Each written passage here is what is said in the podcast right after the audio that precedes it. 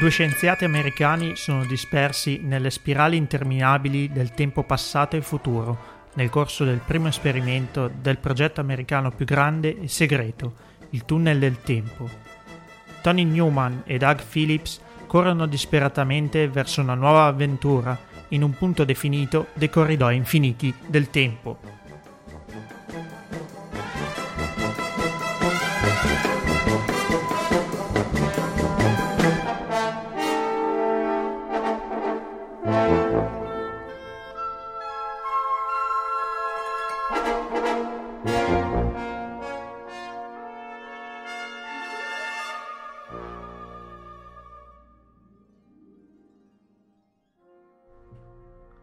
Fantascientificast puntata numero 11 eh, sul ponte di comando Omar e Paolo. Ciao Paolo. Ciao. Dunque, che dire, come avete sentito dal teaser della, della, all'inizio della, della, nostra puntata, eh, oggi parleremo di una serie abbastanza storica nella nostra Tavacron. Abbiamo e voluto poi, subito eh, introdurre l'argomento così di botto. Allora. Esatto, esatto, pronti via sul pezzo, come si suol dire. Poi tra l'altro oggi è puntata abbastanza importante perché come si suol dire siamo stati quasi assimilati da ormai dopo Mondo Nerd anche Digitalia ci sta assimilando. Ormai ma... basta, non abbiamo più indipendenza, siamo proprio... esatto, come si suol dire, il dai un dito si prendono il braccio, come si suol dire. ma direi che, come dire, bando alle ciance e buttiamoci subito con uh, un nuovo uh, episodio di Atavacron.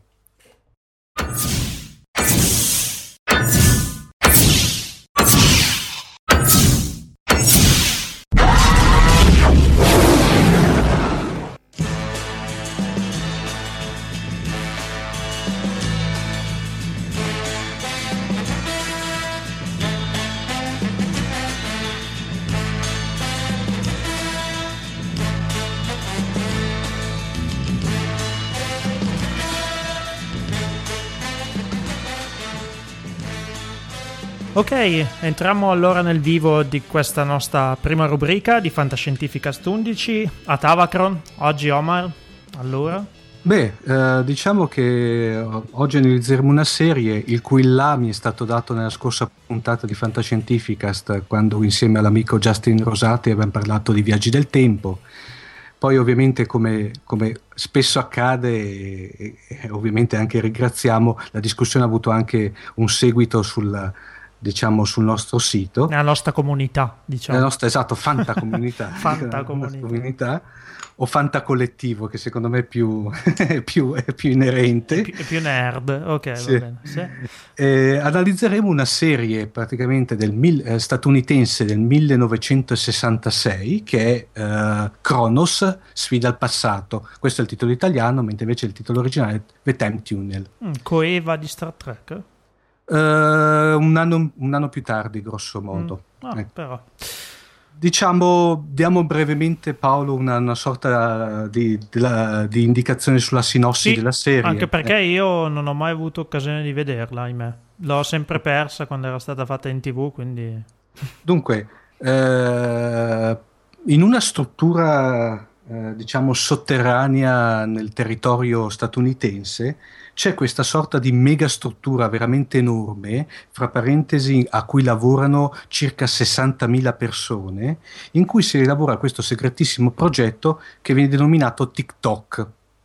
E già, eh, lì, già lì crolla tutta esatto. la, la, l'ampollosità del, no, del megaprogetto. fondamentalmente, al di là di questo nome molto, se vogliamo, molto particolare e divertente, in effetti era un progetto atto a creare questo, time, eh, questo tunnel del tempo che altro non era che una, una praticamente una macchina del tempo che eh, permetteva il trasporto in qualsiasi era eh, del passato e del futuro di persone e oggetti.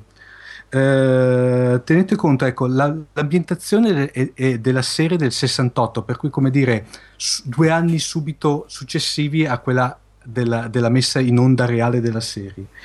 A un certo punto la serie segue le vicissitudini di questi due scienziati, che erano Tony Newman e Doug Phillips, eh, i quali a seguito del taglio del progetto perché è estremamente costoso da parte del governo praticamente. credo 60.000 ecco, persone è una cosa... Sì, ma poi tra l'altro era anche come generato Paolo da una sorta di mega eh, centrale nucleare estremamente avanzata anche per i tempi per cui una, diciamo una cosa estremamente futuribile ma soprattutto eh, praticamente costosa. Un buco di bilancio, eh, diciamo. Esatto, bravissimo, il buco di bilancio. Cosa succede? Eh, uno dei due dottori, il dottor Tony Newman, che faceva parte dello staff eh, che aveva progettato il Time Tunnel, per dimostrare la bontà del progetto si butta, lui si autosperimenta su se stesso questo, eh, questo macchina del tempo e combinazione si trova proiettato nel, nell'episodio pilota a bordo del Titanic. che fortuna, sì, sì funziona un sacco. Bo- una botta di fortuna per non dire di un'altra parte del corpo, per cui non... Ecco. Allora cosa succede? Um, dopodiché viene raggiunto, uh, perché voleva salvarlo, dal dottor Doug Phillips, che lo raggiunge sì, però si trovano ambedue imbrigliati nelle spire del tempo, per cui in, in vicende passate e future, però venendo sempre uh, controllati, tenuti sotto controllo, se volete, però passivo da parte del, del, centro di controllo, di comando del progetto.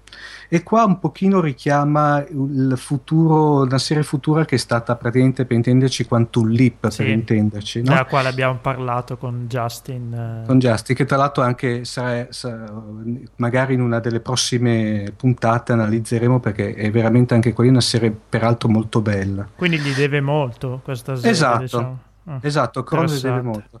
Una cosa che però i nostri due eroi si accorgono che prima di tutto eh, non possono cambiare il passato, per cui nonostante loro qualsiasi sforzo che facciano per cambiare il passato, uno su tutto la, una puntata dedicata all'attacco giapponese a Pearl Harbor per intenderci, non riescono a cambiare il passato. Eh, il problema è che si trovano, come dire, sbal- sbalzati, sballottati in maniera del tutto randomica fra le spire nel tempo. Eh, per cui si trovano o per intenderci eh, nel periodo della, dell'assedio greco a Troia ha addirittura una puntata dove si trovano a bordo di un'astronave che fa parte di una flotta aliena nel futuro che sta per invadere la Terra. Per cui eh, diciamo Uh, Kronos ehm, è una uh, delle quattro serie di fantascienza che sono state create, uh, diciamo a cavallo grosso modo fra gli anni 60 e 70, da quello che era, secondo me, insieme a Gene Roddenberry, uno dei geni fantascientifici televisivi degli Stati Uniti, che era Irvin Allen. Irvin Allen aveva creato altre serie di fantascienza, mm. una su tutta Lost in Space, per beh, sì, sì, sì. è una serie storica. In questa, in questa, particolare frangente Irvin Allen tentato, tenta di, di, di, dire, di, buttarsi nel filone dei, dei, viaggi nel tempo. Tra l'altro, dato che la serie era stata prodotta dalla 20th Century Fox, Allen poteva uh, accedere al gigantesco uh, archivio di, uh, diciamo, di immagini, situazioni, scene, scenografie, eccetera, eccetera.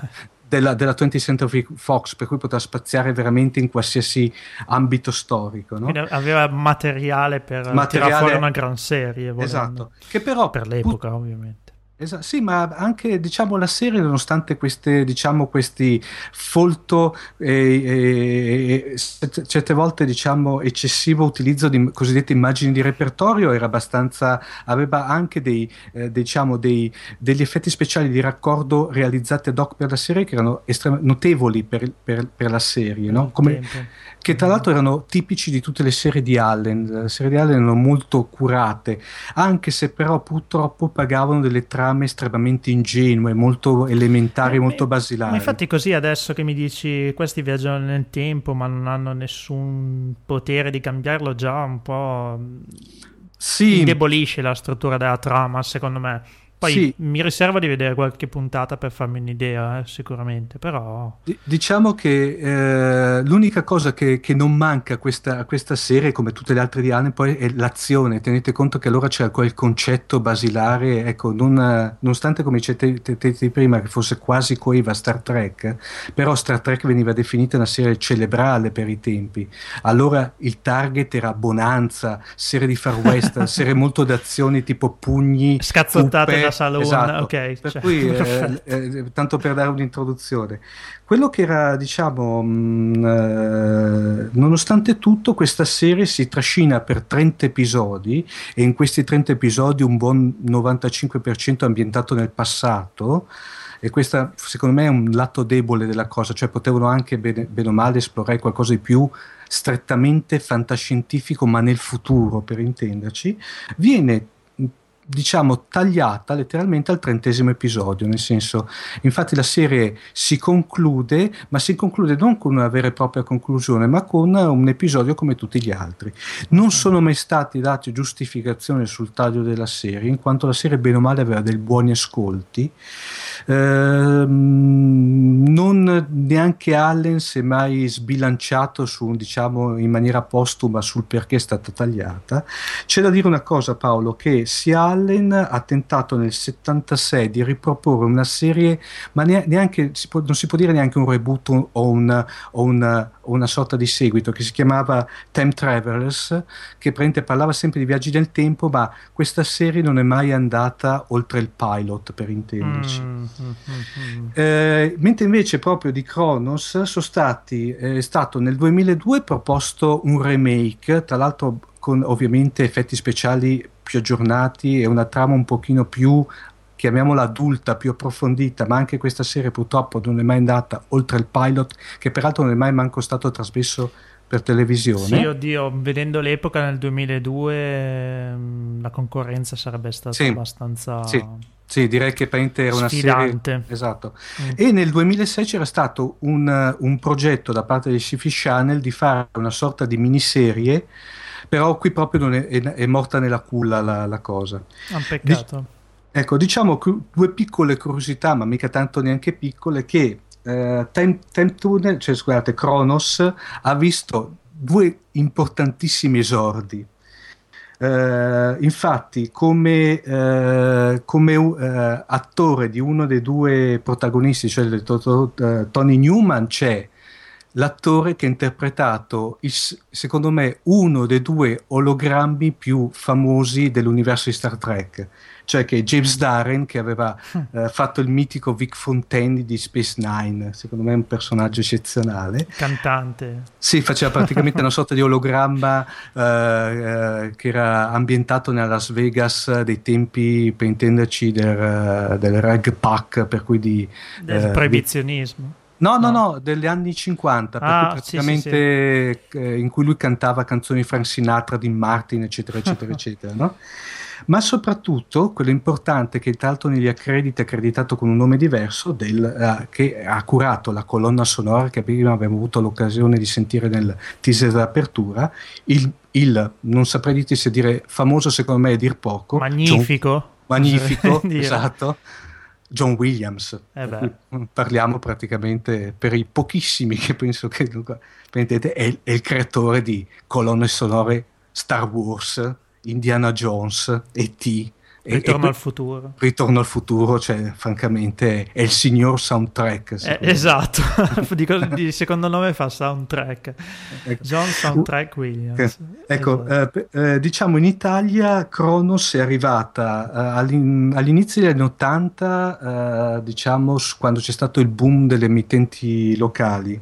È stata proposta più volte su Mediaset, ma il vero, secondo me, il passaggio veramente importante è stato fatto nel 90 1989 sulla, e qui apriamo una ferita che è ancora eh. aperta, eh. sul compianto Canal Jimmy, che aveva fatto praticamente prima di tutto un'opera di ristrutturazione della serie eh, e fra parentesi aveva anche passato eh, due episodi che non erano stati passati nei precedenti eh, passaggi italiani in versione sottotitolata. Quindi diciamo che è passato tutto.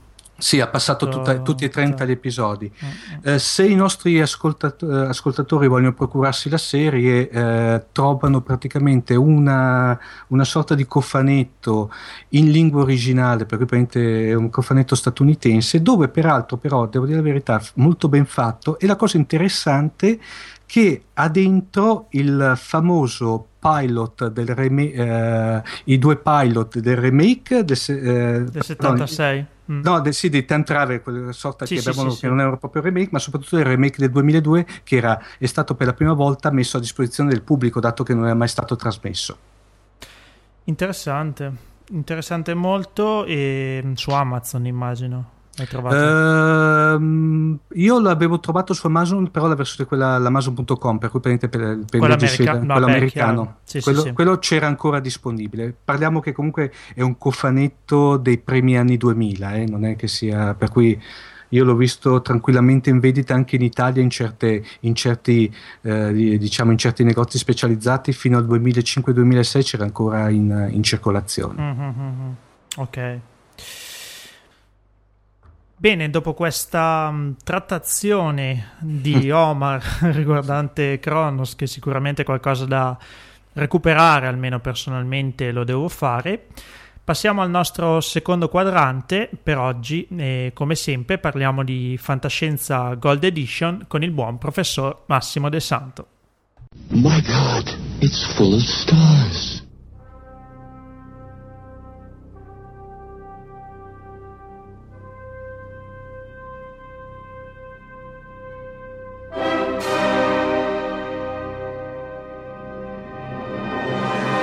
Come sempre, anche in questa puntata numero 11 di Fantascientificast abbiamo l'onore di avere qui un pezzo di Digitalia e per questa puntata sarà solo il primo pezzo di Digitalia durante tutta la durata dell'episodio. Come sempre, diamo il benvenuto a Massimo De Santo. Ciao a tutti, eccoci qua. Posso dire che Ciao, sono Max. un pezzo grosso di Digitalia, senza, eh, temere, senza temere di offendere i miei compagni di squadra ma il grosso è riferito solo alla quantità di volume e di massa che occupo normalmente. Rido sotto i baffi, poi ti spiegano il fuori onda perché. Eh, me lo immagino, me lo immagino. Ok. Eccoci qua. E di cosa Quindi parliamo oggi? Oggi parliamo di un autore che a me piace da impazzire, che si chiama Robert Sheckley oh. e che ha una, un, una, caratteristica particolare che è quella di essere un provocatore, insomma, di essere uno di quelli che nella fantascienza ha scritto con una vena, vena fortemente satirica, eh, con l'intenzione dichiarata e esplicita di mettere in discussione tutta una serie di eh, concetti fondamentali, di, di credenze, di modi di di vivere della società contemporanea, quindi i suoi scritti sono, diciamo, secondo me paragonabili un po' a Jonathan Swift. Mm. No? ai viaggi di Gulliver c'è l'intenzione quella, un, creare una parodia in qualche modo eh, di, di, un universo alternativo in cui eh, la fantasia, il fantastico, il fantascientifico serve sostanzialmente a mettere in evidenza ed in discussione tutta una serie di, mh, mm, di luoghi comuni, di, di, modi di vivere tradizionali. Ma satira eh, o provocazione? Cioè, mh... Mm, tutte e due, tutte e due. Okay. Cioè sia la satira che la provocazione.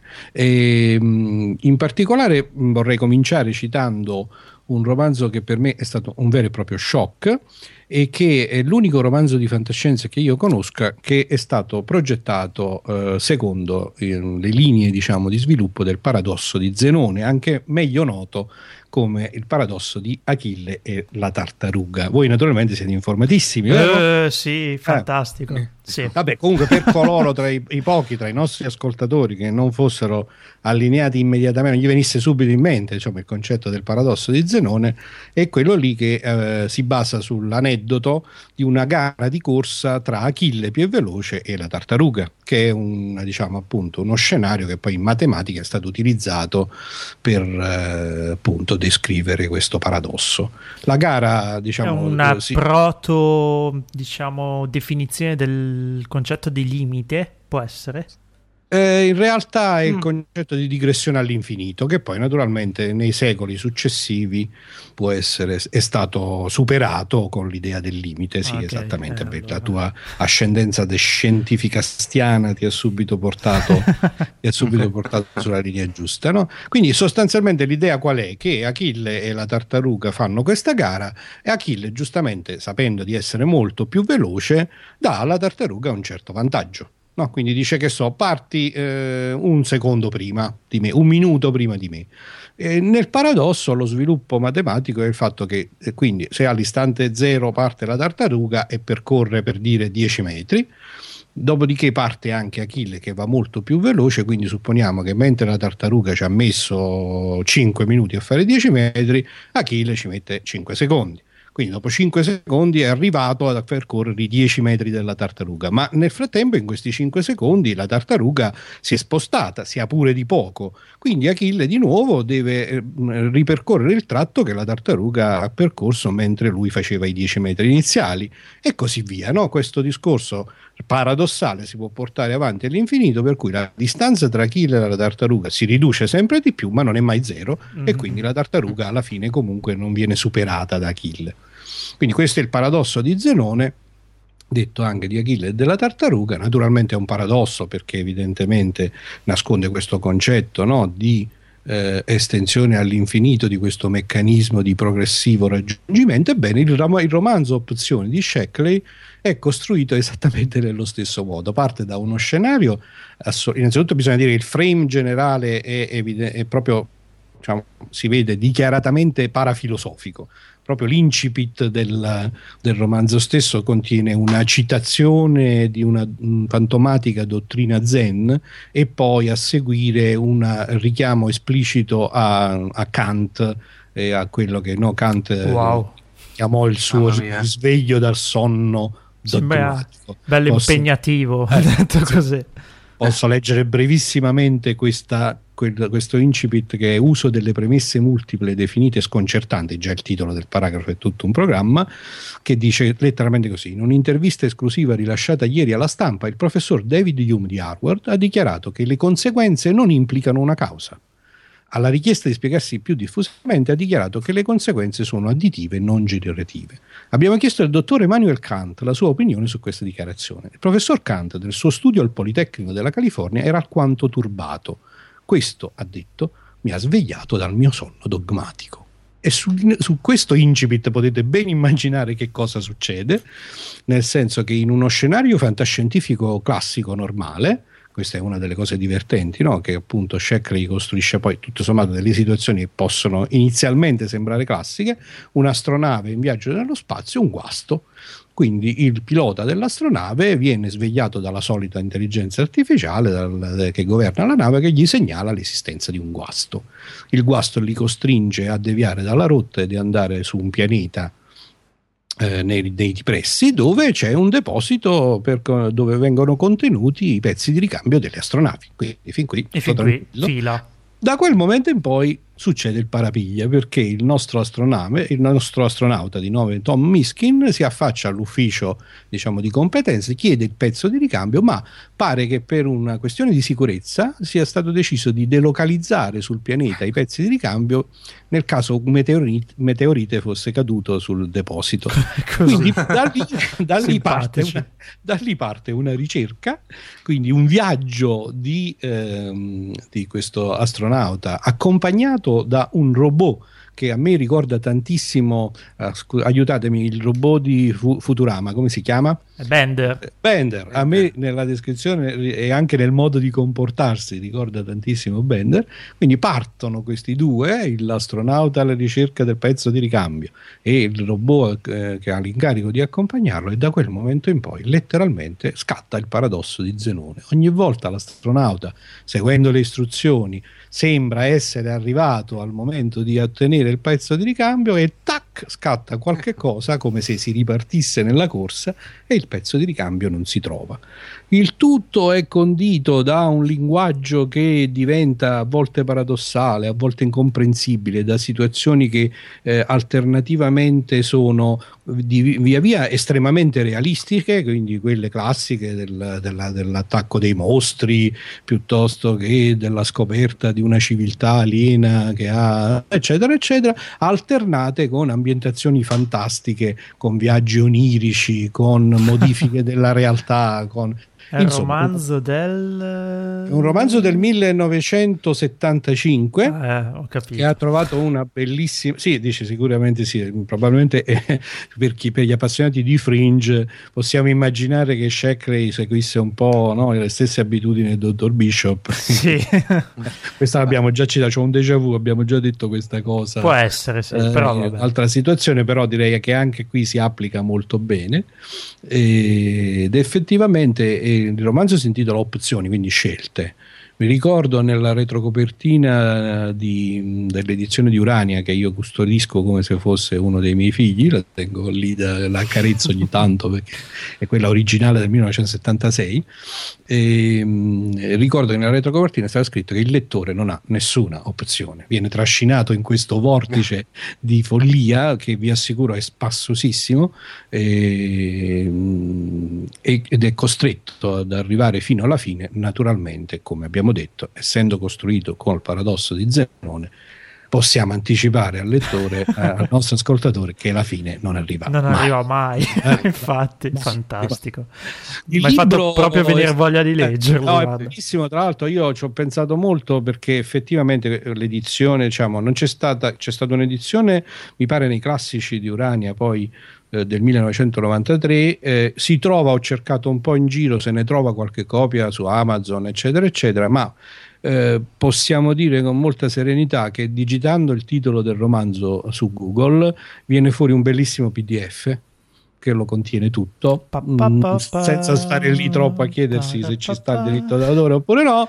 Eh, ma voglio dire, veramente senza sforzo, senza nessuno sforzo, non bisogna fare torrent, non bisogna fare niente, ci si ritrova questa edizione di questo libro, libricino, che è anche abbastanza corto, insomma, tutto sommato da leggere. Certo, si perde un po' il fascino dell'impaginazione e del volume cartaceo, ma vi assicuro che vale senz'altro la pena di leggerlo. No, non mi dire così per piacere, Max.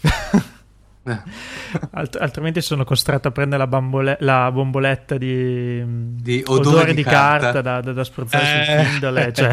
Eh, sai, cioè, ci sono dei romanzi. Poi, sai, a me è veramente legato poi ai ricordi no, di quando l'ho letto la prima volta. No, Essendo beh, un libro sì. che mi è piaciuto tantissimo, poi diciamo che almeno una volta l'anno io me lo rileggo e ho una serie di citazioni di cui la più bella è questo è un messaggio registrato per ricordarvi di registrare un messaggio per ricordarvi di non dimenticare fantastico. Che fantastico. io quindi diciamo veramente fa parte del mio bagaglio di memorie sensoriali eh, Shackley, al di là di, appunto, di opzioni, è stato un autore prolifico, ha scritto tutta una serie di romanzi, non sarebbe troppo lungo qui raccontarne tanti. Eh, ce ne sono in particolare, volevo eh, suggerire eh, due altre, due altre sue opere. Un altro romanzo intitolato Anonima al di là, sì. scritto un po' prima, un bel po' prima, nel 1958, nel quale viene introdotto un altro archetipo che poi si ritroverà spesso in tanti altri racconti e romanzi di tanti altri autori, che è quello dell'immortalità ottenuta attraverso il trasferimento diciamo di un'immagine del proprio cervello all'interno di un sistema computerizzato mm. e poi il riversaggio di questa immagine in un nuovo corpo che anche questa è una delle idee, no? diciamo, forse più sfruttate della Mi. Ricorda un anime abbastanza famoso questo, sì. questo concetto. Sì, ma ce ne sono tantissimi, diciamo, di poi anche lo stesso Farmer col ciclo del fiume della vita, tutto sommato da un'idea simile.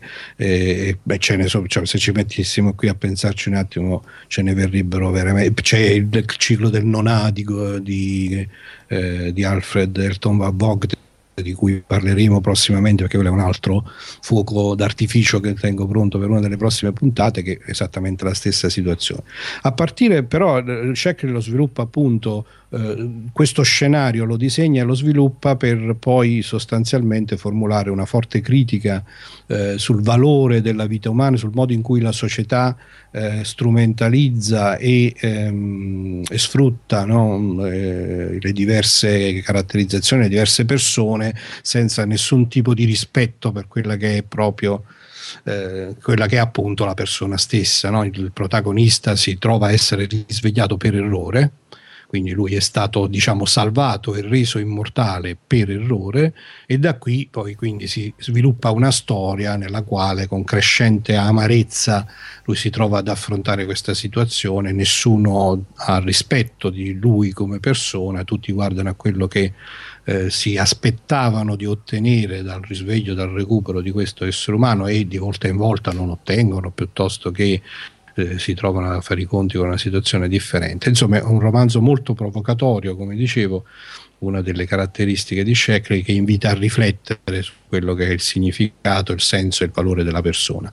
La storia ha fornito ispirazione per un film che eh, è stato proiettato nelle sale nel 1992, si intitola Free Jack, Un fuga nel futuro, ed è uno di quei film di serie B, ma tutto sommato eh, comunque una produzione di una ragionevole qualità e con un cast, eh, con una serie di nomi eh, Vabbè, sì. di nota. Tra gli altri, per esempio, c'è anche Sir Anthony Hopkins, giusto Mick Jagger in una un nome inusuale Jagger. versione cinematografica. E quindi diciamo è un altro, un'altra delle caratteristiche di Sheckley è stata quella di essere a contatto col mondo delle produzioni cinemogra- cinematografiche e televisive. Lui ha per esempio novellizzato, ha, ha scritto dei racconti e dei romanzi inseriti in grandi cicli di fantascienza come per esempio mh, Babylon 5 e in questo momento un vuoto mentale clamoroso qual è l'altro? Deep Space Nine. Deep ah, sì. Deep Space Nine. Ok. Ho già citato, mi pare, un paio di puntate fa eh, il suo racconto romanzo La settima vittima, che per qualche strano motivo è stato poi trasformato in un film intitolato La decima vittima, che è un film di realizzazione italiana con Marcello Mastroianni e Ursula Adres. Anche questo è un film che ogni tanto torna, viene proiettato in televisione e la cosa interessante e simpatica è che l'idea di base della decima vittima è esattamente la stessa di The Hunger Games e, del, e di Battle Royale che avete mh, lungamente discusso nella scorsa puntata di, di Fantascientificast perché, e via, c'è sempre la, da imparare da aggiungere pezzi. Prego perché no no dicevo la premessa in realtà la storia è completamente differente, però la premessa è, è quella, cioè la, lo scenario è quello, la società del futuro, eh, un po' con il ritorno diciamo dell'impostazione se vuoi dei giochi dei gladiatori, no? cioè c'è lo, lo sport, il gioco è intriso di violenza in particolare eh, è un gioco nel quale alla fine ehm, ci sono vittime e assassini e quindi lo sviluppo del, del, del, gioco stesso implica che ci sia qualcuno che ci rimette la pelle e intorno c'è una società che ha spettacolarizzato questa cosa, quindi c'è una società che guarda quello che succede, c'è uno show costruito intorno a questa situazione, che è esattamente lo stesso scenario no? sì. di queste, sì, altre, sì, altre, situazioni che abbiamo raccontato, anche se poi naturalmente appunto lo sviluppo della storia è molto diverso. Vedere il film, io l'ho rivisto eh, un po' di mesi or sono, ma non tanti, un paio di mesi fa, fa un po' strano perché è particolarmente strana la figura di Marcello Mastroianni veste fantascientifica del futuro. Siamo abituati a vederlo in altre Siamo, circostanze. Esatto, in altre diciamo. circostanze, esattamente. Finisco la mia brevissima rassegna su Sheckley eh, suggerendo una raccolta di suoi racconti che si intitola Mai toccato da mani umane che peraltro ho visto, questa è, più, è, stata rieditata più recentemente, se non ricordo male ci deve essere un'edizione addirittura del 2010. Sì, era trova, nella, ah, si trova più facilmente o classici di Urania o qualcosa di ah. questo tipo. E, e sono, I racconti brevi sono una delle diciamo, forme stilistiche in cui Sheck dà il suo meglio proprio perché no, lui è amante di questi improvvisi colpi di scena, di queste, eh, di queste queste mh, mm, situazioni provocatorie o satiriche e via così e in questa raccolta dà effettivamente del suo meglio. Ci sono una serie di racconti uno più simpatico dell'altro di cui quello famosissimo sempre citato e ver- veramente divertente è Pellegrinaggio alla Terra quale, nel quale si racconta sostanzialmente di un futuro remoto in cui in te- sulla Terra non c'è rimasto niente come di solito succede, insomma, proiettandoci un po' nel futuro, tutto bruciato, tutto distrutto, eh, non, non sta, tutte le risorse naturali sono state sfruttate, eccetera, eccetera.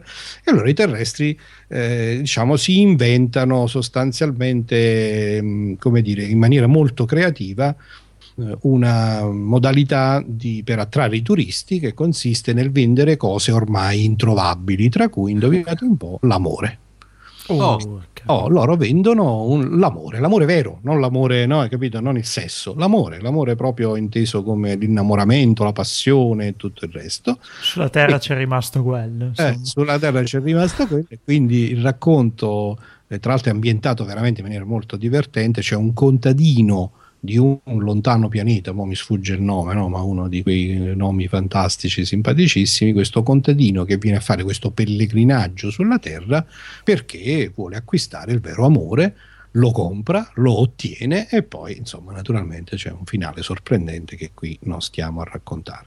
Ma comunque nella raccolta ci sono veramente una serie di chicche simpaticissime, un altro libro molto divertente che suggerisco ai nostri ascoltatori.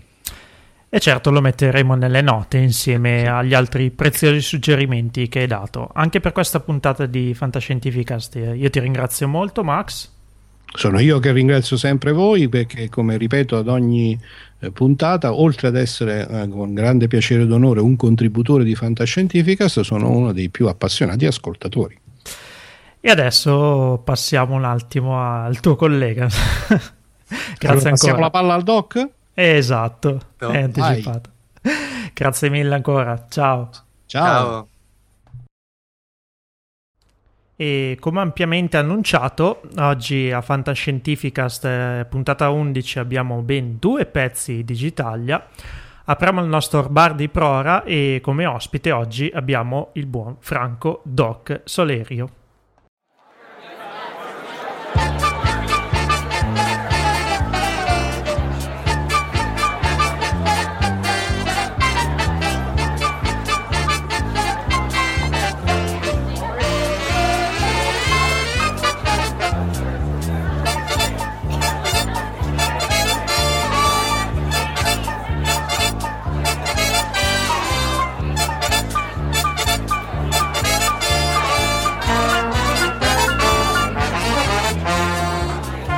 Per questa rubrica, sempre nel bar di Prora con il nostro cocktail sul tavolo, abbiamo qui un ospite molto gradito, molto particolare. Abbiamo rubato un secondo componente da digitalia.fm. Abbiamo il piacere di avere a Fantascientificast oggi Franco Solerio, detto il Doc. Ciao. Eh sì. Ciao Paolo, ciao Omar, iniziavo a essere geloso eh, voi con questa, con questa presenza di peso, ci, avete, ci, avete, tolto un sacco di massa da Digitalia prendendo Massimo del Santo. Questa iniziavo, iniziavo, a sentire un po', sono, sono contentissimo di essere qui, grazie. Grazie allora, a te Franco. Come sai in questa rubrica Bar di Prora facciamo parlare di fantascienza, g- gente, personaggi del, del web che... Mh, mm, che diciamo... di fantascienza non capiscono no, tubo, vabbè. vabbè, anch'io alla, in effetti alla fine non è che ne capisco molto, però la questione è, diciamo, gente che non ha nel proprio bagaglio di attività sul web quella di parlare di fantascienza. E quindi certo. a te il microfono com'è il Franco Solerio fantascientifico? Che cosa legge, che cosa guarda, che cosa apprezza? Ma guarda io sono, sono cresciuto con la fantascienza devo dire è stato un, un po' un, una lunga storia d'amore.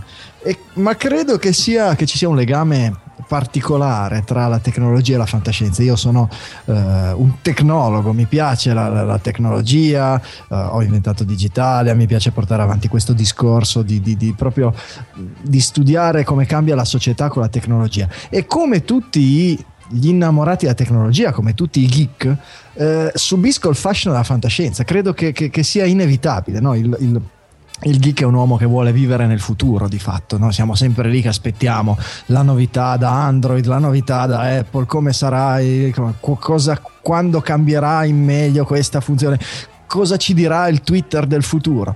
Questa voglia a tutti i costi di futuro poi non può che trovare una fascinazione irresistibile nella fantascienza, che Anche... è la massima espressione no? di cercare Beh, di indovinare il futuro forse anche motivo di ispirazione, fonte di ispirazione per quell'avanzamento tecnologico che hai citato. Tante volte lo è stato. Almeno.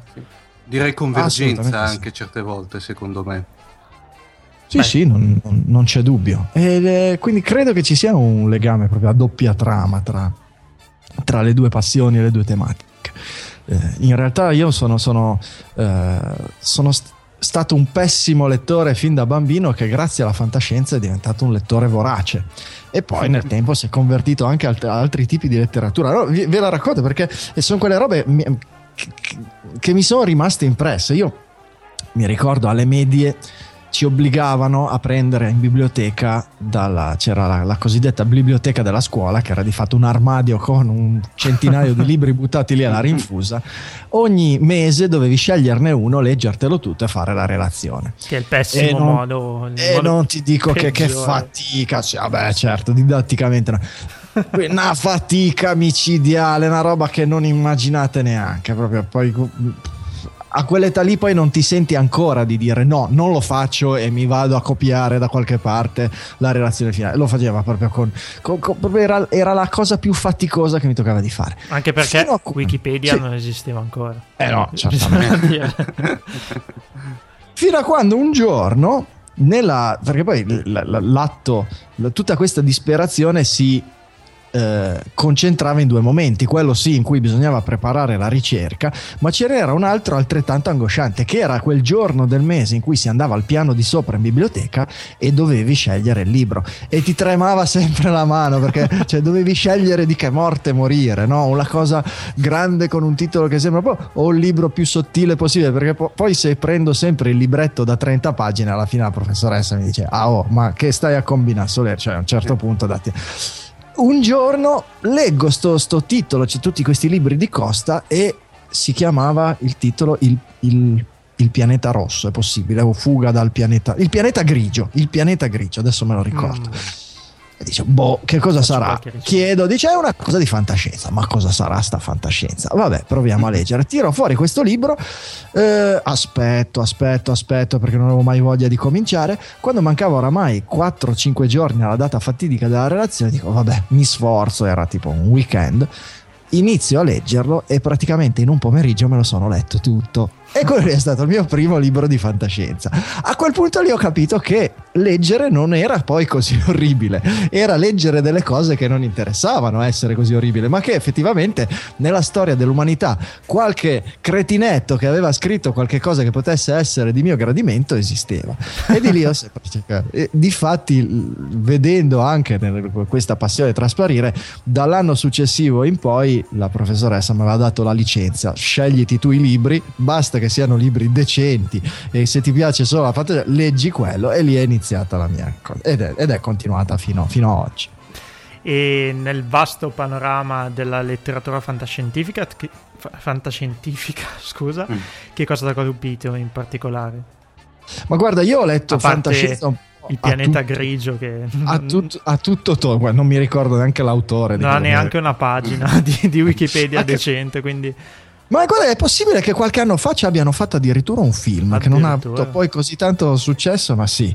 Ehm, poi se vuoi ti cerco, ti cerco, i riferimenti perché da qualche parte li, li trovo. Mi, mi, no? mi, ricordo dei minimi dettagli che poi potrebbe anche. Però eh, negli anni ho scoperto che la fantascienza poi non era un genere, ma era un espediente, perché poi di fantascienza... Eh, trovi di tutto, dal romanzo comico a quello erotico, da quello più stile thriller a quello più eh, giallo, dal, non lo so, da, dall'horror, parliamo di cinema, dall'horror di John Carpenter alla cosa molto eh, edulcorata quasi da ragazzina, per cui di fatto la fantascienza è, è un grosso filone, è un grosso tema, ma è difficile inquadrarlo come un genere, è un contenitore di un miliardo di generi diversi. Ah. E se posso, se devo per forza esprimere una preferenza in assoluto, eh, eh beh, direi che il filone Douglas Adams è quello che più mi ha colpito e più mi è rimasto dentro. Ecco, se c'è un libro che torno spesso a rileggere, probabilmente è uno a caso del, del, della trilogia della Guida Galattica Ah. Perché secondo me è un qualche cosa di. di, di è, un, è, è, un, è, una di quelle opere multistratificate che.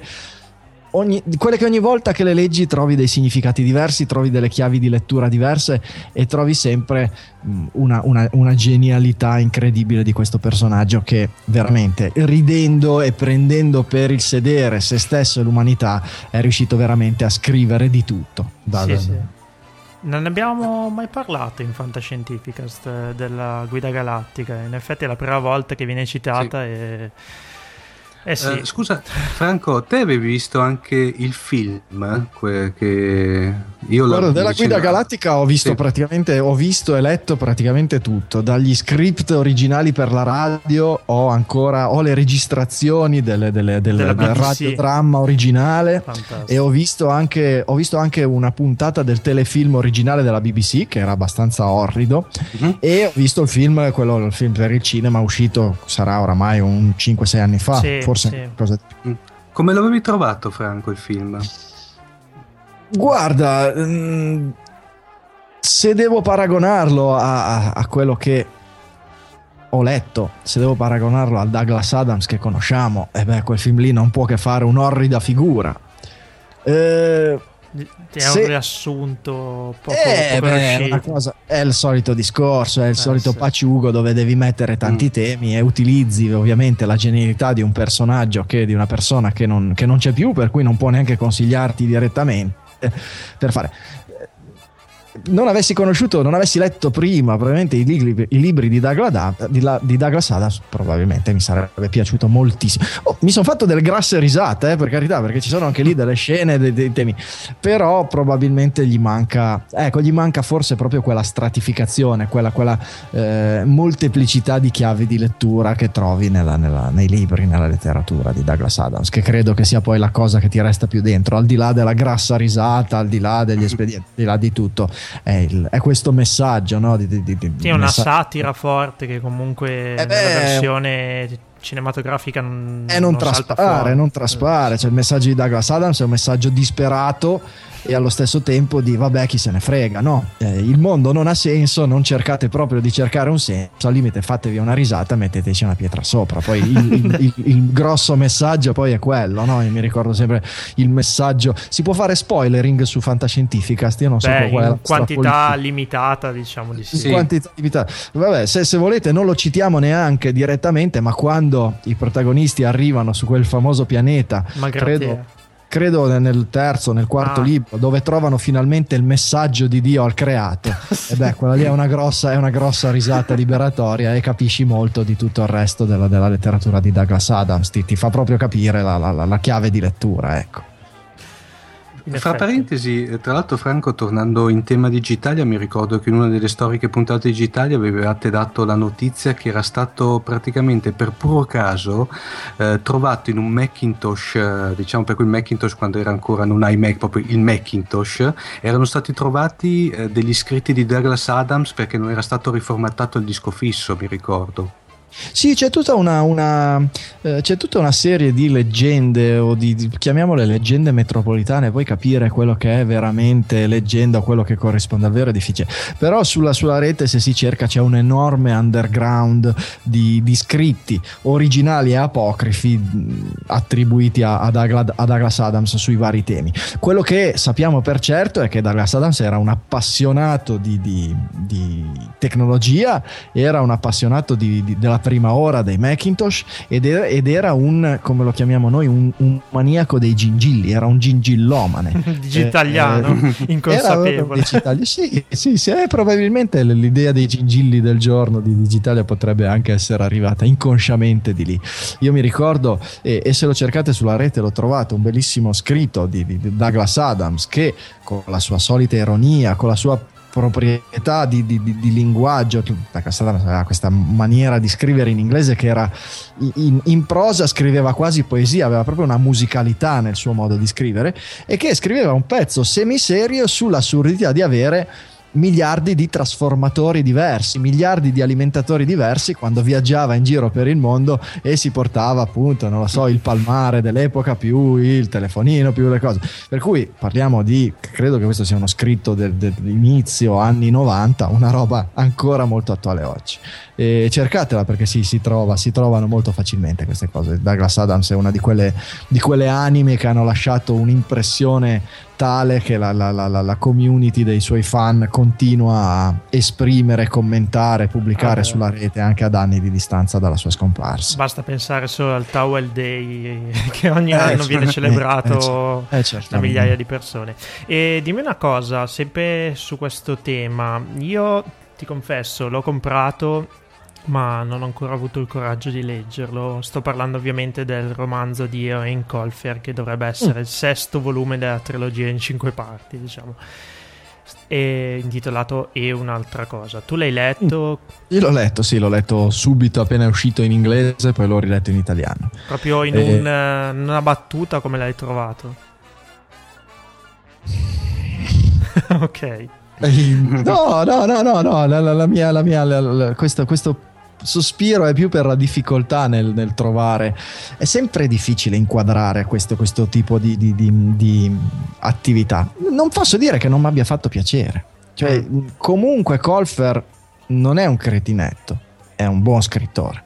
Eh, non è Douglas Adams, se non ci si aspetta un nuovo libro di Douglas Adams, ma ci si aspetta di leggere qualcosa di piacevole su dei personaggi che bene o male abbiamo amato, di cui ci siamo innamorati e di cui possiamo sentire la mancanza, non mi è dispiaciuto. Ecco, mm, mm, okay. se, no se, no non l'avrei letto prima in inglese e poi in italiano. Diciamo è, stato mo- è, stato un modo come no, leggere ancora qualche cosa e ritrovare dei vecchi amici con cui magari hai avuto delle avventure divertentissime e quest'ultima volta le hai viste una volta in più, non hai rivissuto delle avventure così esilaranti come allora.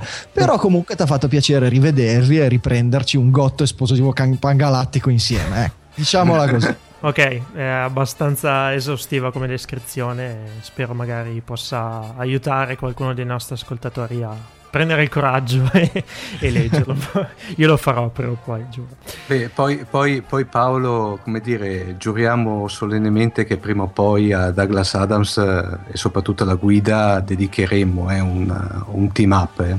Sì, sì, eh anzi se voi con le vostre capacità di fare ricerche, di analizzare, glielo dovete, ci starebbe veramente bene una cosa del genere, perché poi ho, sentito un po' delle vostre puntate e, e, devo dire che fate veramente un bel lavoro. E eh, magari se sarai disponibile, molto volentieri ti ospiteremo per questo team up Ur- quando lo faremo.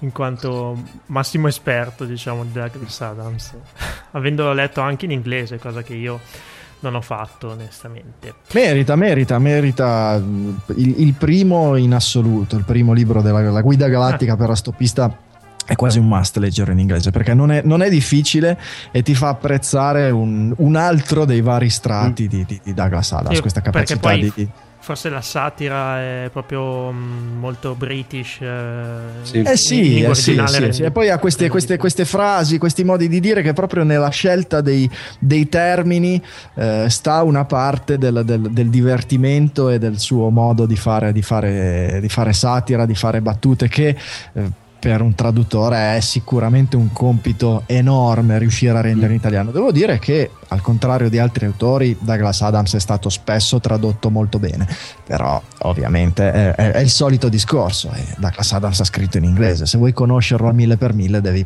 devi cimentarti, poi non è arabo inglese, si può fare, dai.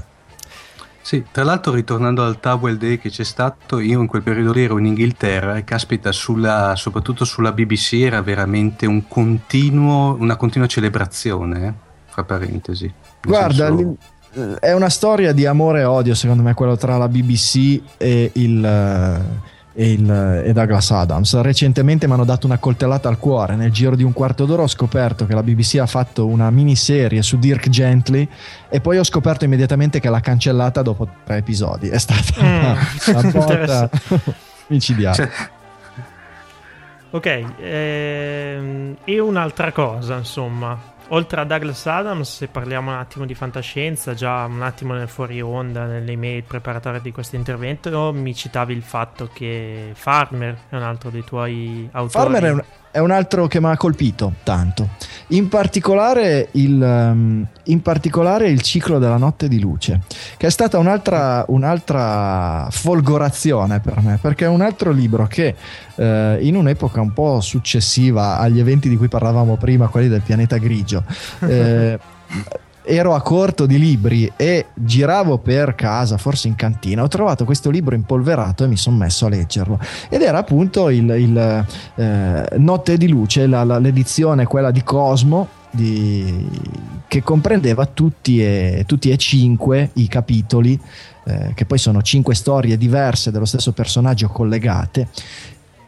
E mi ha mi ha colpito in una maniera straordinaria perché in quel libro lì c'è fantascienza e religione coniugate in una maniera come non avevo mai visto eh, fare da nessun altro autore. E mi ha veramente e poi c'era qualche cosa che mi eh, che mi vibrava dentro, non so, era un qualche cosa di strano e di indescrivibile. Era un periodo che suonavo, mi piacevano personaggi come Jim Morrison, per cui la psichedelia e c'era qualche cosa di psichedelico anche in questo, se, si pensa solo al fenomeno della notte di luce, no? questa, questa, questa, questo periodo su questo pianeta in cui fondamentalmente c'è quel, quel, un influsso stellare strano che di fatto cancella la razionalità di ognuno e fa andare in trip chiunque e lo fa confrontare con i suoi demoni. È, è una cosa che mi Finito di leggerlo, vado da mia madre, avrò avuto sui 18 anni, credo. Dico, mamma, ho trovato questo libro, mi è piaciuto un sacco. Ma come? Ma che cos'è? Perché mia mamma, i miei, fantascienza, non li ho mai visti Guai. leggere niente del genere. Per cui dico, chissà come perché. Sì, anche a me era piaciuto. È l'unico libro di fantascienza che mi abbia mai letto. E l'ho letto nell'ultimo mese di gravidanza quando ti stavo aspettando. Aia, aia. Imprinting allora. Pensa il, il, brividazzo che mi è venuto in quel momento. Evidentemente quando lo leggeva io che ero lì in preparazione e cosa si vede che mi è rimasto stampato dentro, non lo so. Per cui poi ho letto anche tante altre cose di Farmer e mi è sempre piaciuto ed credo che sia un autore eh, un po' sottovalutato, anzi molto sottovalutato sì. da, da, chi non, non, è proprio esperto, chi non è proprio un cultore della fantascienza. Guarda, io lo conosco poco, però in effetti eh, pensare che lui sia un figlio degli anni 70, praticamente diciamo che la sua massima espressione letteraria è venuta fuori in quegli anni, a cavallo tra gli anni 60 e 70. Certo. In effetti la cultura di quell'epoca penso che abbia influenzato un po' il... Sì, d- diciamo che c'è dentro tutta la cultura del eh, diciamo l- il, il, lo strascico del movimento hippie, perché sì. abbiamo da esperienze al limite dell'isergico come il ciclo che, a cui accennava Franco a quelli che sono i, i, romanzi che accennavamo nel fuori onda, che sono quelli proprio di fantascienza hard, ma nel senso più stretto del termine, in cui c'è una letteralmente una, un, proprio la liberazione sessuale a massimi livelli praticamente tipica di quegli anni addirittura anche come strumento politico se non mi ricordo esatto. male sì, sì, esatto sì, sì, esatto, esatto. C'è praticamente un libro che è il, il, Figlio del Sole dove praticamente il sesso è parte predominante della vita sociale e politica del paese, per intenderci. L'altro è un libro che... Che eh, poi forse non è andato così lontano dalla realtà, considerando sì. gli elementi politici in Italia negli ultimi due anni. Esatto. Credo che si sia fatta più politica parlando delle camere da letto che delle camere di, di, di, dei deputati e dei senatori. No, perfettamente d'accordo.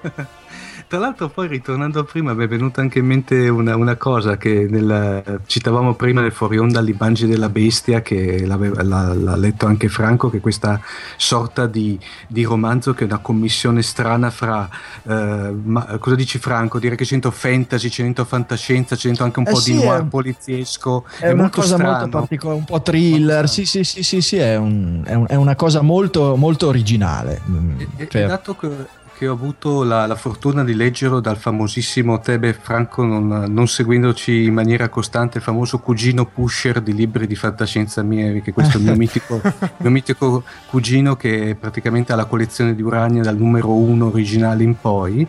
Mi aveva, mi aveva passato l'edizione originale italiana, che era un libro che lo devo fotografare il prossimo giro che vado, che, che vado a trovarlo. Non lo era tocchi inizio... perché hai paura che... No, no, il libro è abbastanza. è completamente anonimo, ragazzi. Evidentemente non c'era neanche su uh, l'autore, c'è solamente l'immagine della bestia. Evidentemente eh. per i temi che trattava, che allora erano dei temi un po', diciamo, pesanti, evidentemente aveva subito una sorta di censura almeno di facciata per intenderci per cui le avevano dato veramente quello che viene definito un packaging ass- assolutamente anonimo, anonimo.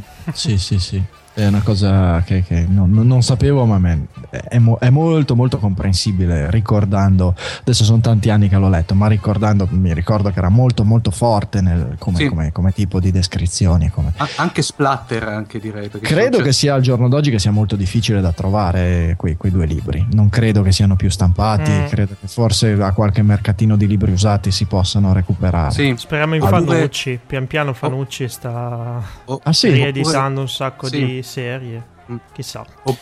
Oppure qui lo dico, qui lo dengo, ovviamente sui canali diciamo non ufficiali, pa, diciamo pa, pa. così. Sì. Ecco. Mm. Io non conosco i canali ufficiali, non ufficiali riguardo i libri non, non, li conosco tanto, ma si trova anche materiale in italiano oppure siamo anche lì più no, dedicati. No, direi mm. che c'è una, un'ottima community, tra l'altro adesso eh, al di là di tutto mh, mm, notevole, fra l'altro anche di qualità. Ecco.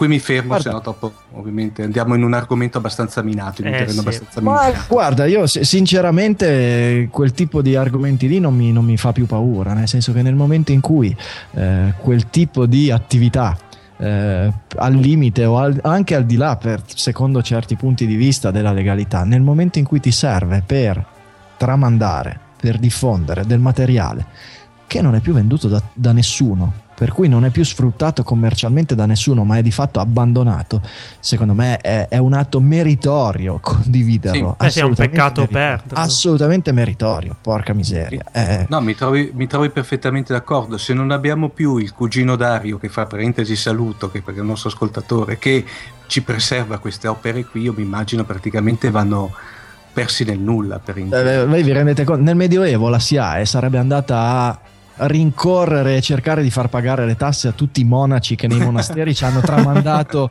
tutto eh, Platone, Aristotele, eccetera, eccetera, capite? Con la SIAE noi nel Medioevo oggi non conosceremmo Platone e Aristotele. Non tocchiamo l'argomento SIAE ecco, per, cui, perché... eh, per cui insomma avete capito la mia posizione. Poi quando si tratta invece di, di, di, scambiare o di diffondere il film uscito ieri ancora nelle sale, quello è tutto un altro paio di maniche. Eh sì. Ma quando si parla di, di, cultura, di cultura vera, di storia, perché poi è, è la nostra storia, eh, è la storia della letteratura che ci piace degli ultimi anni, già scomparsa perché non ha un, nessuno è in grado di sfruttare commercialmente, è il fatto che noi dobbiamo essere condannati a dimenticare, a perdere queste cose perché, insomma, no, non, non, Beh, non va proprio bene. È vergognoso perché dovrebbe essere la loro mission, tra l'altro. Eh Nel certo, senso più alto eh del termine, eh, ci starebbe tutto. Certamente. Va bene, Invece, Franco. Eh, eh, volevo fare un'ultima ah, domanda sì, a Franco. Franco, eh, quando ci siamo visti giù a Roma per il forum, ho visto che tra parentesi sei anche te un appassionato di Nathan Never. Eh, su fumetti come sei messo, sempre in ambito fantascientifico? Poco, poco, poco. Di Nathan Ever sono stato un grande estimatore nel primo periodo. Credo di aver collezionato i primi 60 numeri senza nessun buco nel mezzo. E poi di colpo l'ho abbandonato. E adesso ne, ne compro uno, ogni, uno all'anno per vedere a che punto siamo, per seguire un po' gli alti e bassi della, della, della, della diciamo, Ma... di tipo di produzioni lì. Ma eh, l'hai abbandonato perché trovavi anche te che alla fine della fiera le citazioni diventavano quasi al limite del plagio? Perché io c'è stato un periodo eh beh, che lo, lo, di, diciamo lo, che al di là del plagio che, che a me non, non, non, fa mai paura, nel senso che il plagio utilizzato bene eh, va, va, bene, è comunque una forma di adulazione, di, di riconoscimento di qualcosa di grande, per cui non, non mi dà fastidio. Ma eh, mi rendevo conto che non c'era più, c'era molto poco di originale. Ecco, se tu copi completamente in un episodio eh, l'atmosfera e alcuni degli eventi alcuni dei temi di dico una belinata, eh, di Blade Runner, va benissimo, ma poi mi devi mettere almeno una cosa che poi mi che colpisca, comp- ma che, che mi colpisca, colpisca. Ecco. Se invece tutto quello che ci metti tu sembra beautiful e poi lo condisci con delle cose originali che in realtà sono copiazza, scopiazzate qua e là, eh, insomma, non, perché, ti devo, perché, ti devo, leggere? Ovviamente poi crescendo, iniziando, smettendo, eh, finita l'università, iniziando a lavorare, eccetera, il tempo è sempre di meno, su cosa tagli? Tagli su quelle cose lì che non ti convincono più di tanto. Lo, lo amo, è stata una parte della mia gioventù. Ho visto negli ultimissimi numeri che mi ha fatto leggere Max che effettivamente c'è un tentativo di rilanciarlo, che ci sono sì. delle, delle cose in cui confido molto e, e sono contento che esista, ecco, perché poi è un prodotto italiano, è un prodotto di fantascienza, è un prodotto di non largo consumo, ma che comunque ha il suo, il suo mercato e non può che farmi piacere. Il giorno che mi dicessero Nathan Never non viene pubblicato, sicuramente mi dispiacerebbe tantissimo, ecco. Eh beh, immagino. Comunque un pezzo di storia che sicuramente dovremmo trattare per un po', eh? Sì. Assolutamente. Sì, Mettiamocelo negli appunti. Anche questo nella wish list per sì. intenderci. Sempre più lunga. Eh. Grazie Franco per la bellissima intervista, per aver condiviso parte di questa puntata. E grazie a voi Paolo e Omar, siete, lo sapete che, che vi seguo, che, che, mi piace la fantascienza, per cui non posso che essere un vostro estimatore e anzi ringraziare voi per questa, per questa iniziativa, per questa trasmissione che arricchisce, ci arricchisce tutti e porta, tiene in alto un qualche cosa che i geek come me eh, amano alla follia. Grazie mille, in bocca al lupo per Digitalia e a presto insomma. Grazie a voi, ciao ciao. E dopo l'intervista al mitico Doc, che ricordiamo che potete ascoltare settimanalmente su digitalia.fm insieme agli altri componenti del Dream Team, che sono, ricordiamo, il professor Massimo De Santo, Giulio Cupini e Michele Di Maio, che fra parentesi cogliamo l'occasione per salutare. Eh, diciamo, siamo giunti ormai alla conclusione di eh, questa puntata di Fantascientificast. Eh già. Pri- Due Purtroppo. notizie sparse, diciamo. Sì, mm? come dire, due notizie sparse. La prima volevamo fare una segnalazione, Paolo, che era quella dell'uscita sulla maggior parte di piattaforme di vendita di libri in formato ebook del romanzo, de, ehm, diciamo poi dire romanzo della prima puntata del romanzo ad episodi Deserto Rosso. Il primo episodio si intitola Deserto Rosso, punto di non ritorno, che è una creatura della nostra amica Rita Carla Francesca Monticelli è un uh, diciamo che parla della storia del primo eh, equipaggio umano inviato sul pianeta rosso con lo scopo di iniziarne la colonizzazione. Fra parentesi, poi Rita sa- sarà un nostra gentile ospite in uno dei prossimi episo- episodi di Fantascientificast. È un romanzo che vale la pena, anche perché tra l'altro eh, diciamo brutalmente parlando, è anche fra parentesi in offerta speciale per il lancio. Eh sì, 89 centesimi prezzo Kindle. Sì. Ecco, esatto, l'ho trovato ovviamente, come ripeto, sulle maggi- maggiori piattaforme di vendita di ebook, una su tutte Amazon.it. Interessante questa cosa del romanzo a puntate. Sì, è, è un singolare. po' inter- è singolare perché secondo me è un esperimento molto interessante perché non è tipo come dire altre situazioni stile per intenderci Harry Potter dove se volete erano degli episodi autoconclusivi no? per, tanto per utilizzare una terminologia a noi cara lì proprio parliamo proprio di eh, puntate nel vero senso della parola per cui praticamente il romanzo termina con il classico il resto alla prossima puntata per cui non interessante Metteremo ovviamente tutti i riferimenti sì. nelle note. Io invece volevo segnalare qualcosa che non è strettamente eh, collera- correlato alla fantascienza, ma è comunque qualcosa che mi fa molto piacere pubblicizzare, ovvero eh, il nostro amico, sì. comune amico, Simone Sialbrigi, detto Sio appunto, che sta da qualche parte in Giappone, più precisamente a Sapporo, è un fumettista e eh, ha la volontà di far uscire un bellissimo book eh, chiamato Uncommon Storie, eh, dove racconta insieme a fotografie, assieme all'altro autore che è mh, mm, Nico,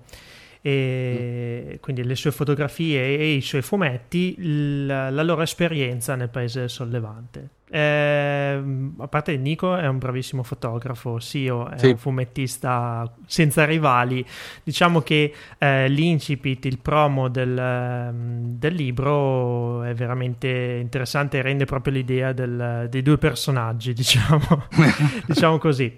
Eh, si tratta di un progetto autofinanziato, quindi è legato al sito di eh, social publishing o comunque finanziamento ai progetti creativi che si chiama Ulule noi metteremo i link di riferimento per Uncommon nelle note del nostro episodio e vi invitiamo a eh, contribuire all'uscita di questo lavoro che secondo me merita molto, insomma.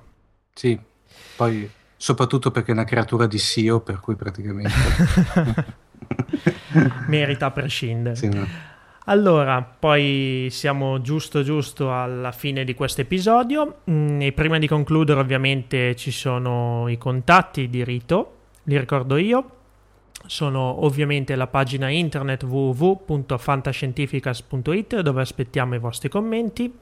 Potete mandarceli anche se è un mezzo poco utilizzato per per i podcasting più quantomeno eh, eh, via mail all'indirizzo info-fantascientificas.it oppure potete farlo, potete contattarci e commentare attraverso i soliti canali di social network Facebook e Twitter dove ci trovate con il nome di Fantascicast. Altra cosa che vi invito a fare è se passate dalle parti di iTunes, siete utenti iTunes, eh, lasciate qualche giudizio, qualche commento nella pagina del eh, podcast eh, nell'iTunes Store. Noi vi ringraziamo tanto per questo, siamo proprio ai saluti. Omar, a te il microfono per i saluti. Ah, ragazzi, che dire, cupla e ci risentiamo fra 15 giorni. A presto, ciao.